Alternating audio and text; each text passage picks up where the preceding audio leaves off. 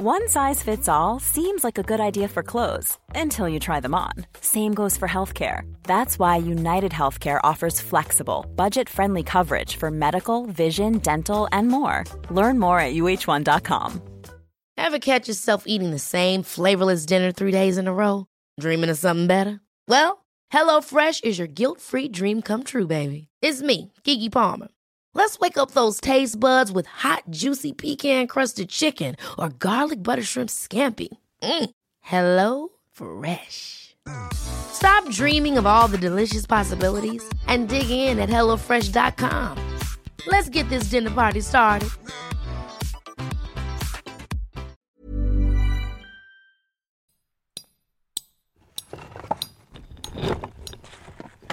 In the year seventeen thirty-four, three miners were taken aback when they discovered a male body inside Hallstatt salt mine. The body was well preserved, having been mummified by salt. Accounts at the time said that the dead body, completely embedded into the rock salt deposits, was discovered following a collapse in the kiln work. His shoes and traces of his clothes had been preserved. One can even see a bit of cloth on his dress and the remains of the shoes on his feet. The mine workers assumed that it was the long dead body of a miner who had lived before the first official records, that is, more than four hundred years earlier. But after a thorough analysis and investigation, today's assumption is that this man was the victim of a mining accident approximately one thousand B C E, so roughly three thousand years ago. The heyday of prehistoric mining was in the late Iron Age, between eight hundred and four hundred B C E.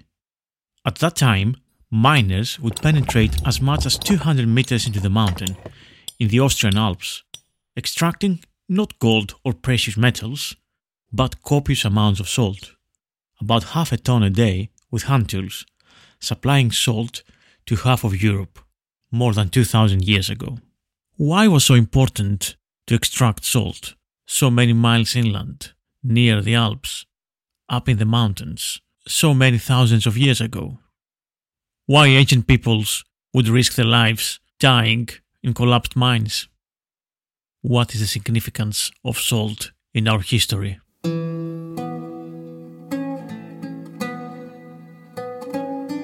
Hello. This is the Delicious Legacy Podcast, and I'm your host, Thomas Ntinas. Welcome back to another archaeogastronomical adventure.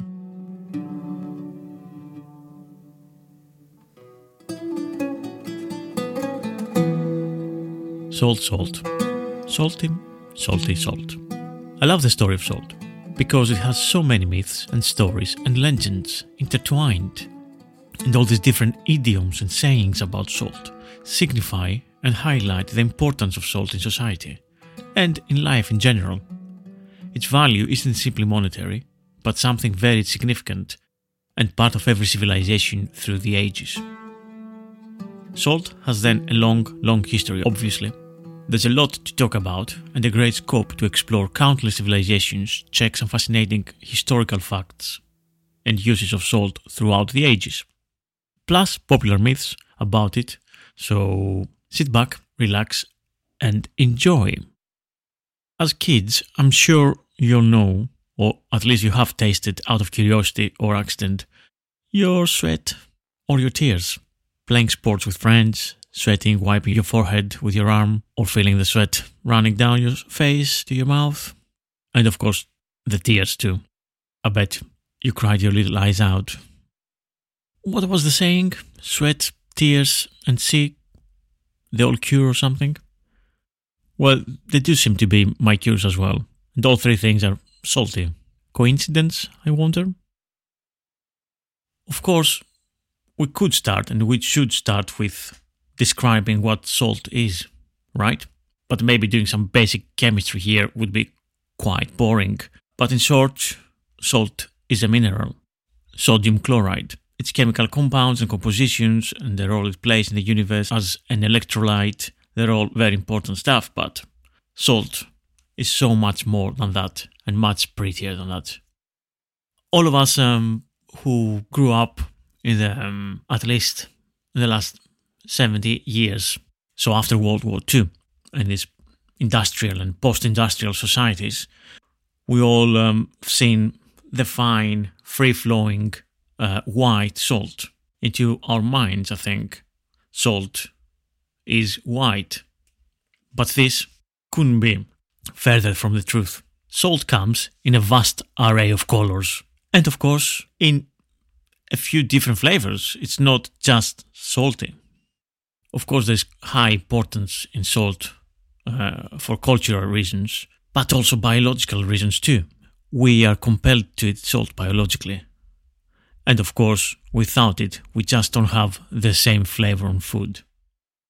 The very basic thing to understand is that all salt comes from the sea, from the ocean, being in the Atlantic or the Mediterranean, and we just evaporate it, or in prehistoric lakes, and we mine it from uh, the deepest mountains. And salt is there to amplify the flavor of foods. So in a way, could we say that salt is a delicacy? According to Plutarch, who described it as the noblest of foods, the finest condiment of it all, it seems the answer is yes. So, there is no difference between sea salt and rock salt when they are both pure. But of course, they seldom are, particularly sea salt, which occurs in its natural state accompanied by potassium and magnesium chloride and calcium and magnesium sulfates, all of them dissolved into the water of the sea. Sea salt also contains iodine and organic microparticles. Rock salt is a mixture of sodium chloride and a double sulfate of sodium and calcium called slot. Sea salt is made on shores offering certain facilities: a flat terrain, a sea warm enough for an adequate degree of salinity, a climate with plenty of sun and moderate, constant winds. Such conditions occur on a few Mediterranean coasts, on the Atlantic coast of between Brittany and Ghana, the shores of the China Sea and Madagascar, and a number of coastal areas in the southern United States and Central and South America. But many other countries are not so favored, and so they discovered very long ago how to extract salt artificially. Necessity is indeed the mother of invention. Okay, firstly, we need to understand um, the three ways to make salt. So there's the rock salt mining, which uh, happens underground, with the salt being physically dug out of the ground. Nowadays, enormous machines work in a network of gigantic caverns and tunnels, drilling, blasting and crushing the rock. And most of this salt dug out of the ground is used for keeping the roads free of ice during winter. There's the brine evaporation, and in hot countries, salt is produced by allowing the sun to evaporate seawater in shallow pools, which doesn't happen in the U K, unfortunately, because there's no... Well, the temperatures aren't so high and there's a lot of rainfall. And there's also the white salt production, which is known as solution mining, which is the most common process used in Northern Europe to make both industrial and edible salts. In solution mining, water is pumped into underground rock salt deposits to create brine that is then pumped back into the surface. The brine is then evaporated in huge evaporating vessels to make the familiar white salt. This salt can be used in industry, by food manufacturers, and of course at the table. Historically, Sir Humphrey Davy, who lived uh, at the end of the eighteenth century and beginning of the nineteenth, was the first person to separate salt into its constituent parts of sodium and chlorine. He did this in eighteen oh seven. Salt was of a great importance in folk customs across the ages and was associated with fertility. For example, the Romans called a man in love salax, in a salted state, which is the origin of the word salacious. In the Pyrenees, bridal couples went to church with salt in their left pockets to guard against impotence. In some parts of France, only the groom carried salt, in others only the bride. In Germany, the bride's shoes were sprinkled with salt. In many Eastern European countries and in Jewish tradition, there is the ceremony of bread and salt. We have sayings: take something with a pinch of salt, be worth of one's salt, rub salt into the wound, eat salt with someone, salt of the earth, from the Bible, I think. I think even Egyptians used salt uh, to make mummies. Salt preserves, as we've seen, obviously, from the story with the miners in the Austrian Alps. Salt preserves, and that helps us humans have abundance of food in uh, the winter months. Ancient Egyptians, Greeks, and Romans included salt in sacrifices and offerings, and they invoked gods with salt and water. Around four thousand seven hundred years ago, the Chinese Pong Zhao Kan Mu, which means the classic herbal, the first ever treatise on pharmacology, in one of the earliest known writings, recorded more than forty types of salt. It described two methods of extracting and processing salt, similar to some methods still in use today. Writings of salt no doubt also exist on the clay tablets of ancient Babylon and on Egyptian papyri. Salt making and use was a feature of life in all ancient communities. In China, the earliest uh, written record of salt production is from about eight hundred B C E and tells of production and trade of sea salt from a millennium before that. The techniques used on this account, they were considered old by the time it was written, and describes putting ocean water in clay vessels and boiling it until reduced to pots of salt crystals. There's also evidence in China that um, used iron in the salt-making process, so producing salt in pans. It is believed to have made salt by boiling brine in iron pans, an innovation which would become one of the leading techniques for salt making for the next two thousand years. The ancient Egyptians made salt by evaporating seawater in the Nile Delta. They also may have procured some salt from Mediterranean trade. They clearly obtained salt from Africa trade, especially from Libya and Ethiopia, but they also had their own desert of dried salt lakes and salt deposits. It is known that they had a number of varieties of salt, including a table salt called northern salt and another called red salt, which may have come from a, a lake near ancient Memphis. More than a gastronomic development, the salting of fowl and especially of fish was an important step in the development of economies. In the ancient world, the Egyptians were leading exporters of raw foods such as wheat and lentils. Although salt was a valuable commodity for trade, it was bulky. By making a product with the salt, a value was added per pound. And unlike fresh food, salt fish, well handled, would not spoil. The Egyptians did not export great quantities of salt, but exported considerable amounts of salted food, especially fish, to the Middle East. Trade in salted foods would shape economies for the next four millennia.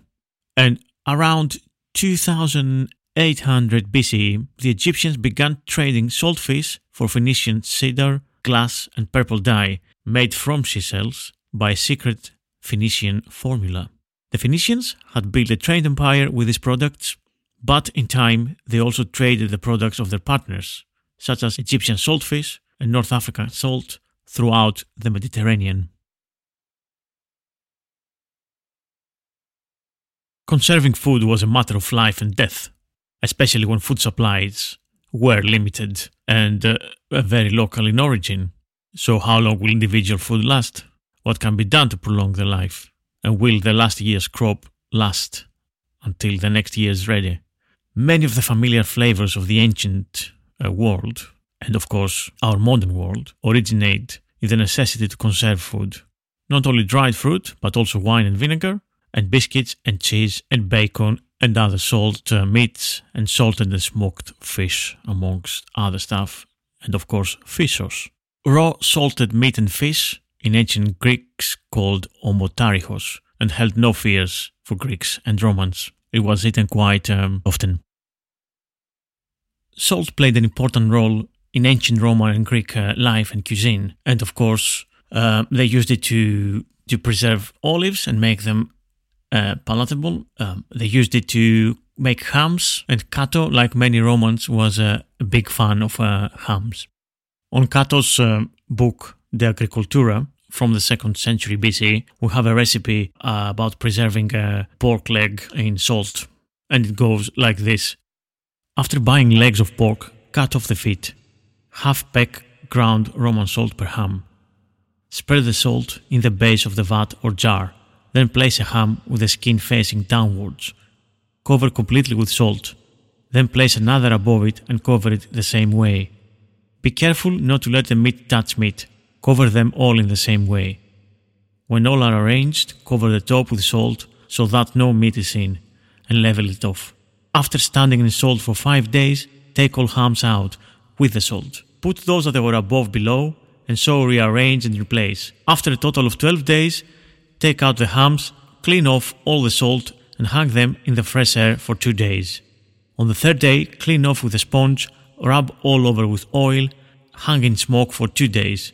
On the third day, take down, rub all over with a mixture of oil and vinegar, and hang in the meat store. Neither moths nor worms will attack it. Of course, this kind of preserved meat, it was quite a delicacy for the for the ancient uh, higher classes, aristocracy of uh, the Roman society. The plebs and the lower classes, they would do with um, olives, perhaps, bit of cheese, and some uh, preserved vegetables. Again, if you remember from our episode, The History of Olive Oil, we have recipes um, from Cato on how to preserve olives. And of course, the most important part of um, every Roman and ancient Greek table was uh, the garum, the fish sauce, which was made by salt and fish. Uh, those, they were the ingredients. Yeah, garum was the centerpiece of Roman cuisine. From uh, my favorite uh, person of the ancient world, Archestratus, we have um, we have recipes for tuna, both fresh and salted, and stored in jars. So he's saying, from the life, we have this from the life of luxury. Take the tail of the female tuna, and I'm talking of the large female tuna whose mother city is Byzantium. Then slice it and bake it, all of it properly, simply sprinkling it lightly with salt and brushing it with oil. Eat the slices hot, dipping them into sharp brine. They are good if you want to eat them dry, like the immortal gods in form and stature. If you serve it sprinkled with vinegar, it will be ruined. Pliny the Elder, in his Natural Histories, tells us, by Hercules then, life cannot be lived humanely without salt. It is such an essential substance that its name is transferred to powerful mental pleasures too. All the charm and the greatest humour of life, along with rest from work, are called salts. It rests on this more than any other. Of course, one of the most popular stories with salt is when the Romans sacked Carthage in one forty-six B C E. Supposedly, the Roman general Scipius Aemilianus salted the earth to eradicate Carthage for good, making the fertile land into desert, in um, inverted commas. And this is one of my favorite um, myths about salt, really. The potency to destroy complete cities and this salting of the earth. But um, as we will see, it's a complete myth. It's not uh, real. The destruction part of uh, Carthage by the Romans was absolutely real, and it was truly horrific. We have an account from Appian, which is a real nightmare fuel. I'll be back after this short break, where we hear from my friends Doctor Neil Buttery and also the Partial Historians. See you soon. Hello there, sorry to interrupt. My name's Doctor Neil Buttery and I'm host of the British Food History Podcast, a podcast that you, as a fan of the Delicious Legacy, might be interested in. I explore British food and its history in all its glory, with interviews with special guests, recipes, reenactments, and tracking down forgotten recipes and hyper-regional specialities. Previous topics include medieval eels, eighteenth century dining, curry, London street food sellers, breakfast, and the good old Yorkshire pudding. Search for the British Food History Podcast wherever you get your podcasts. And now, back to the Delicious Legacy. Cheers. Hello, hello. This is Doctor Rad. And this is Doctor G. And together, we're the co-hosts of The Partial Historians. We love ancient Rome and all the quirks that humanity has to offer. Our podcast combines analysis, discussion about sources, and a good dash of irreverence. As lovers of the Delicious Legacy, we know you have an appetite for the delights of the ancient world. Join us for our narrative episodes as we explore the history of Rome from the founding of the city. You can find the Partial Historians wherever you listen to quality podcasts such as The Delicious Legacy. We're out and about on Instagram, Twitter, and Facebook. And now, back to your regular program. Today's episode is brought to you with the welcome support of Maltby and Greek, U K's leading Greek delicatessen supplier and distributor of premium Greek produce. Whatever your needs, Maltby and Greek has you covered. You can shop online and have the divine and delicious goods delivered to your doorstep across the U K, or you can visit the shop at Arch seventeen Apollo Business Park, Lucy Way, S C sixteen four E T, Bermondsey, London. Maltby and Greek, the one-stop shop for your Greek fix. Hey, I'm Ryan Reynolds. At Mint Mobile, we like to do the opposite of what Big Wireless does. They charge you a lot, we charge you a little. So naturally, when they announced they'd be raising their prices due to inflation, we decided to deflate our prices due to not hating you. That's right. We're cutting the price of Mint Unlimited from thirty dollars a month to just fifteen dollars a month. Give it a try at mintmobile.com slash switch. forty-five dollars up front for three months plus taxes and fees. Promo rate for new customers for limited time. Unlimited more than forty gigabytes per month slows. Full terms at mint mobile dot com. Ever catch yourself eating the same flavorless dinner three days in a row? Dreaming of something better? Well, HelloFresh is your guilt-free dream come true, baby. It's me, Keke Palmer. Let's wake up those taste buds with hot, juicy pecan-crusted chicken or garlic butter shrimp scampi. Mm. Hello Fresh. Stop dreaming of all the delicious possibilities and dig in at hello fresh dot com. Let's get this dinner party started. Hey, it's Ryan Reynolds, and I'm here with Keith, co-star of my upcoming film, If, only in theaters May seventeenth. Do you want to tell people the big news? All right, I'll do it. Sign up now and you'll get unlimited for fifteen dollars a month and six months of Paramount Plus Essential Plan on us. Mint Mobile dot com slash switch. Upfront payment of forty-five dollars equivalent to fifteen dollars per month. Unlimited over forty gigabytes per month. Face lower speeds. Videos at four eighty p. Active Mint customers by five thirty-one twenty-four get six months of Paramount Plus Essential Plan. Auto renews after six months. Offer ends May thirty-first, twenty twenty-four. Separate Paramount Plus registration required. Terms and conditions apply if rated P G. I'm Sandra, and I'm just the professional your small business was looking for. But you didn't hire me because you didn't use LinkedIn Jobs. LinkedIn has professionals you can't find anywhere else, including those who aren't actively looking for a new job, but might be open to the perfect role, like me. In a given month, over seventy percent of LinkedIn users don't visit other leading job sites. So if you're not looking on LinkedIn, you'll miss out on great candidates like Sandra. Start hiring professionals like a professional. Post your free job on linkedin.com slash people today. Who was Appian? An ancient Greek historian from Alexandria, born in ninety-five A D and died around one sixty-five A D, who flourished under Emperors Trajan, Hadrian and Antoninus Pius, and a writer of the partially surviving The Roman History in twenty-four books. Here's an extract from the Punic Wars. Check it out.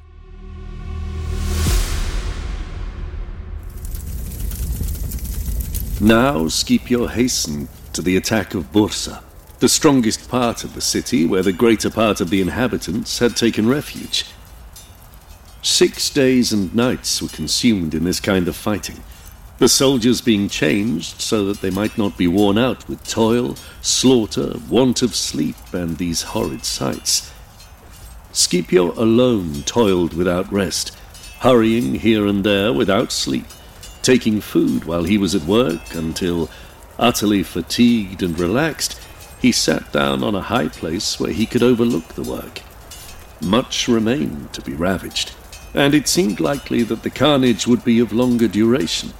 But on the seventh day some suppliants presented themselves to Scipio bearing the sacred garlands of Aesculapius, whose temple was much the richest and most renowned of all in the citadel. These, taking olive branches from the temple, besought Scipio that he would spare the lives of all who might wish to depart from Bursa. This he granted to all except the deserters. Forthwith there came out fifty thousand men and women together, a narrow gate in the wall being opened and a guard furnished for them. The Roman deserters, about nine hundred in number, despairing of their lives, betook themselves to the temple of Aesculapius with Hasdrubal and his wife and their two boys. Here they might have defended themselves a long time, although they were few in number, on account of the height and rocky nature of the place, which in time of peace was reached by an ascent of sixty steps. But finally, overcome by hunger, want of sleep, fear, toil, and approaching dissolution, they abandoned the enclosures of the temple and fled to the shrine and roof. But the salting the earth story is pure myth. From ancient accounts, we don't have a shred of evidence to suggest that it happened. According to Doctor Peter Gainsford of uh, the famed blog Kiwi Hellenist, uh, this um, story didn't appear until the eighteen hundred A D, so roughly just two hundred years ago. And so how did that uh, um, very new story became part of our popular imagination? That's a good question. So if we look closely, it turns out that salting the earth isn't about destroying fertile land and turning it to desert. The salt is actually meant to be a fertilizer. Wait, what? When we think of deserty things and destroyed things, we talk about the Dead Sea or the salt flats of Utah, which are barren and desolated and dead places. The clue for the Dead Sea is in the name, I guess. And they're all salty and hot as hell. But in fact, salt was regularly used as a fertilizer in the past. Of course, one has to be much more careful with it than with other fertilizers. Too much will kill off the plants, and it will only work for some plants. And you don't put it on the roots, according to our ancient sources at least. But within those limits, it has been used regularly, and it may well be very effective. Plants need salt too, as we do animals. And even in modern era, there were many experiments with salt as a fertilizer in the eighteen hundreds. So the American Farmers magazine talks about the application of salt as manure and tells us the application of common salt as a fertilizer has been partially understood and practiced by a few of our agriculturists, but we very much doubt whether the full benefits of this substance have been derived by those even who have made the experiment and in some degree realized the advantage it affords. Of course, we're talking about specifically about the sodium chloride, not uh, Epsom salts or saltpeter or what, what have you. So going back to our Greco-Roman um, sources and Greco-Roman witnesses, we have um, a few things on the subject. Firstly, by Theophrastus on the effects in plants. We've seen Theophrastus in the past before. Still, saline water is beneficial even for some vegetables, as cabbage, beet, rue and rocket. This improvement occurs, and in a world salinity is good for these vegetables because they have a certain bitterness in their natures, and the salt water, by penetrating the plants and, as it were, opening outlets, extracts it, which is why cabbage is best in briny soil. And again, further down in uh, his book on the effects of plants, we said earlier that salinity is also suited to some vegetables, and that soda is used with others. And so it seems we must accept the salinity here too, in pomegranate and almond trees, as appropriate to the plants, since it is evident that the sweetness of these vegetables comes from the saline water and the food. And elsewhere, he repeats that cabbage and parsley grow sweet and have little bitterness in saline soil, and he claims Egyptian olive oil isn't as good as the Greek stuff because it doesn't get enough salt. But he really goes all out when it comes to date palms. Ancient date growers didn't just add a few grains of salt, according to Theophrastus. The date palm likes a soil which contains salt. Wherefore, where such soil is not available, the growers sprinkle salt about it, and this must not be done around the actual roots. One must keep the salt some way off and sprinkle about five kilograms. When the tree is a year old, they transplant it and give plenty of salt.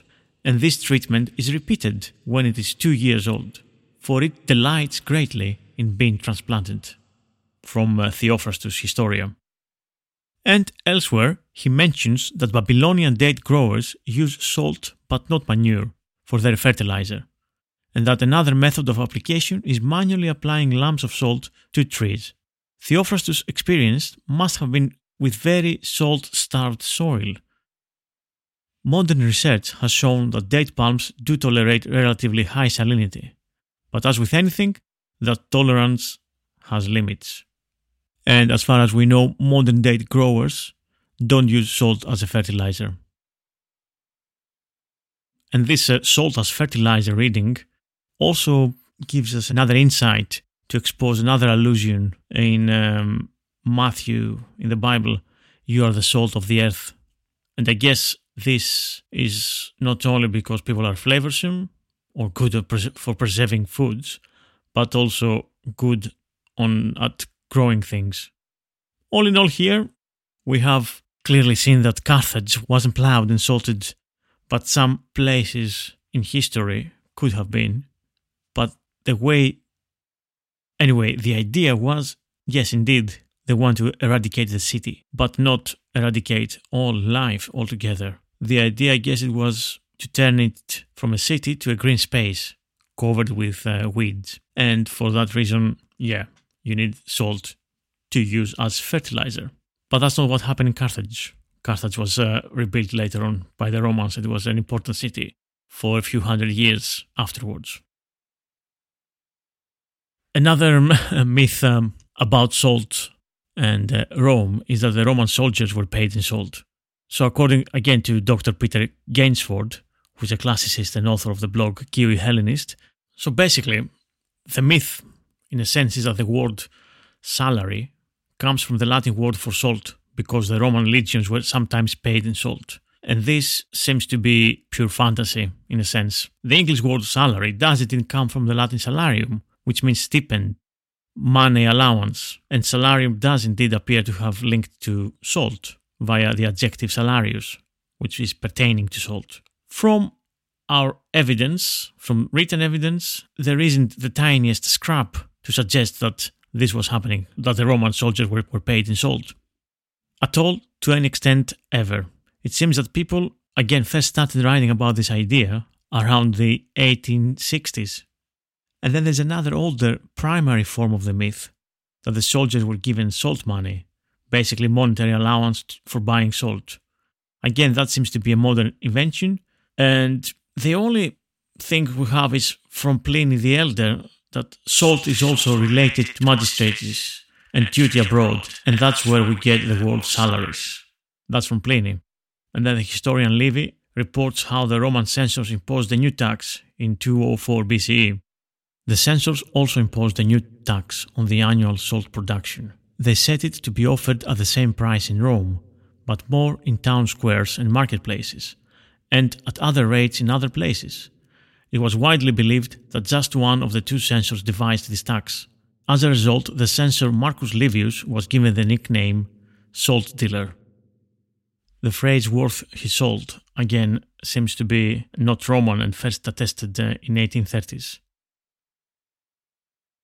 As we see, salt in the Roman and Greek world was uh, certainly a significant strategic resource, and of course is the most common preservative agent, right? And used for seasoning and making garum, and the Roman salt trade was under state control from the earliest times, and there was a road called Salt Road, the Via Salaria, which owed its name to the role that it played in salt transportation. But salt wasn't prized as such and valuable as such. It was a trade that it was big, and it was a big commercial commodity, and yes, for that reason, obviously, salt was important. But it wasn't a prestige object. Nobody made Uh, jewelry out of salt or used it as an heirloom. It was the salt trade that was valuable, and it was such a high volume that that made it valuable. From Livy, we have the price of salt at um, a sextans, that is one sixth of a copper of a copper coin, one sixtieth of a silver denarius. So Polybius, writing in the middle one hundred B C, quotes a foot soldier pay as uh, two obols per day. That is to say, one-third of a denarius. And remember, the price of salt for a sextan was one-sixtieth of a, of a denarius. So basically, we have a pound of salt, about three hundred thirty grams, costs uh, one-twentieth of a foot soldier's daily wages. One might think of it as expensive by modern standards, but certainly it wasn't highly priced and valuable.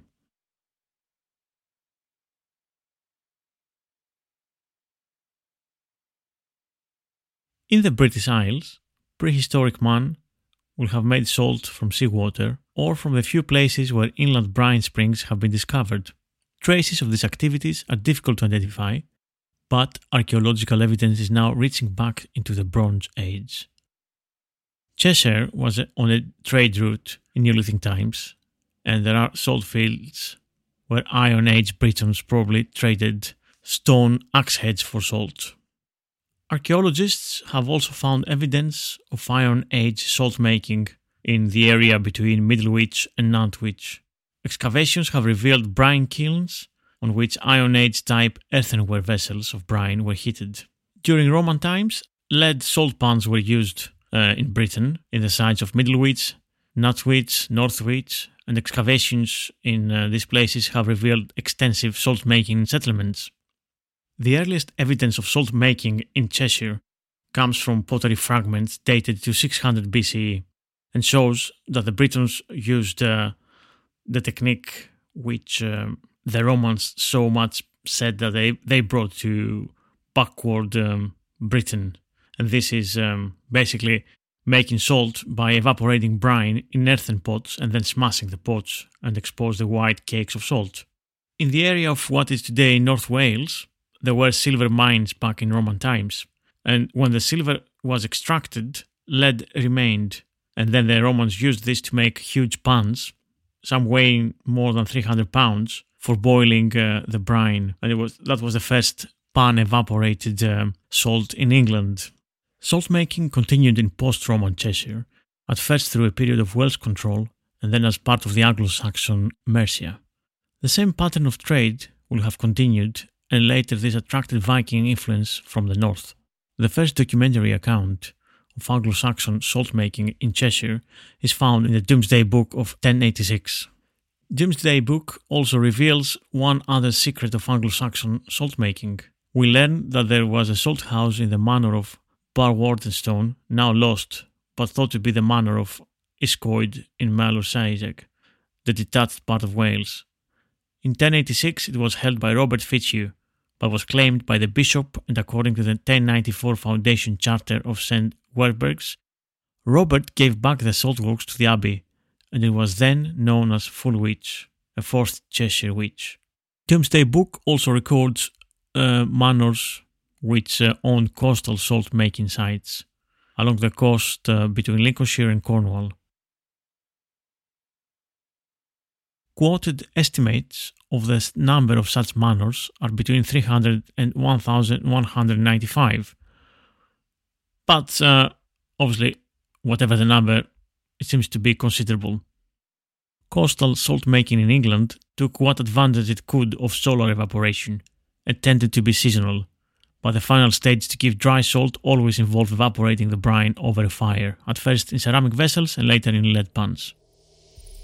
If we move a couple of centuries later, and to a different continent, the continent of Africa, and the formidable Sahara Desert. In the Middle Ages, caravans of forty thousand camels carried salt from Taoudeni to Timbuktu, a four hundred thirty-five mile journey taking as long as one month.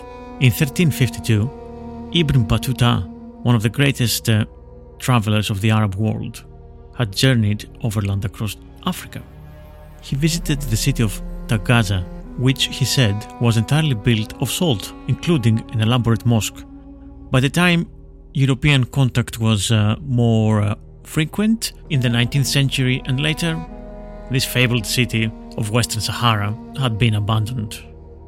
One can imagine uh, the city of Taghaza as uh, a sparkling white city, but being swept by the Sahara sands must have been a bit grey. Although salt construction impressed later travellers, salt blocks were the only material available for building, and Taghaza was probably a miserable work camp, inhabited mostly by the slaves that they were forced to work on it, and who completely depended on the arrival of caravans to bring them food. I hope you enjoyed uh, some uh, myth-busting of popular salt uh, myths. And um, we dug deeper into the history, the real history of uh, salt, especially in uh, Greco-Roman times. Remember, if you liked uh, this episode, to share it uh, with uh, a few friends. And if you want to help me keep doing this podcast, you can uh, subscribe to my Patreon page, uh, which you can become a patron from three dollars a month, and where you get exclusive recipes, videos, and writings about ancient food, but also you get the podcasts ad-free and earlier than normally released. So please, please, please go to Patreon and subscribe to The Delicious Legacy. Thanks to all my Patreon backers so far. You've been a great help. And um, I've been Thomas Ntinas, and this was The Delicious Legacy Podcast. See you soon. Have a lovely week.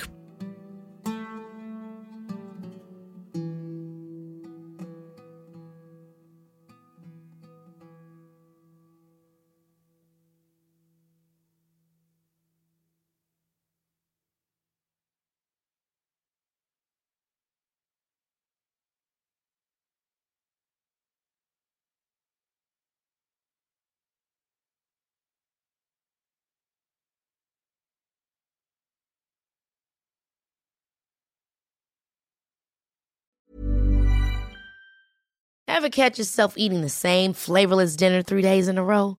Dreaming of something better? Well, HelloFresh is your guilt-free dream come true, baby. It's me, Keke Palmer. Let's wake up those taste buds with hot, juicy pecan-crusted chicken or garlic butter shrimp scampi. Mm. Hello Fresh. Stop dreaming of all the delicious possibilities and dig in at hello fresh dot com. Let's get this dinner party started.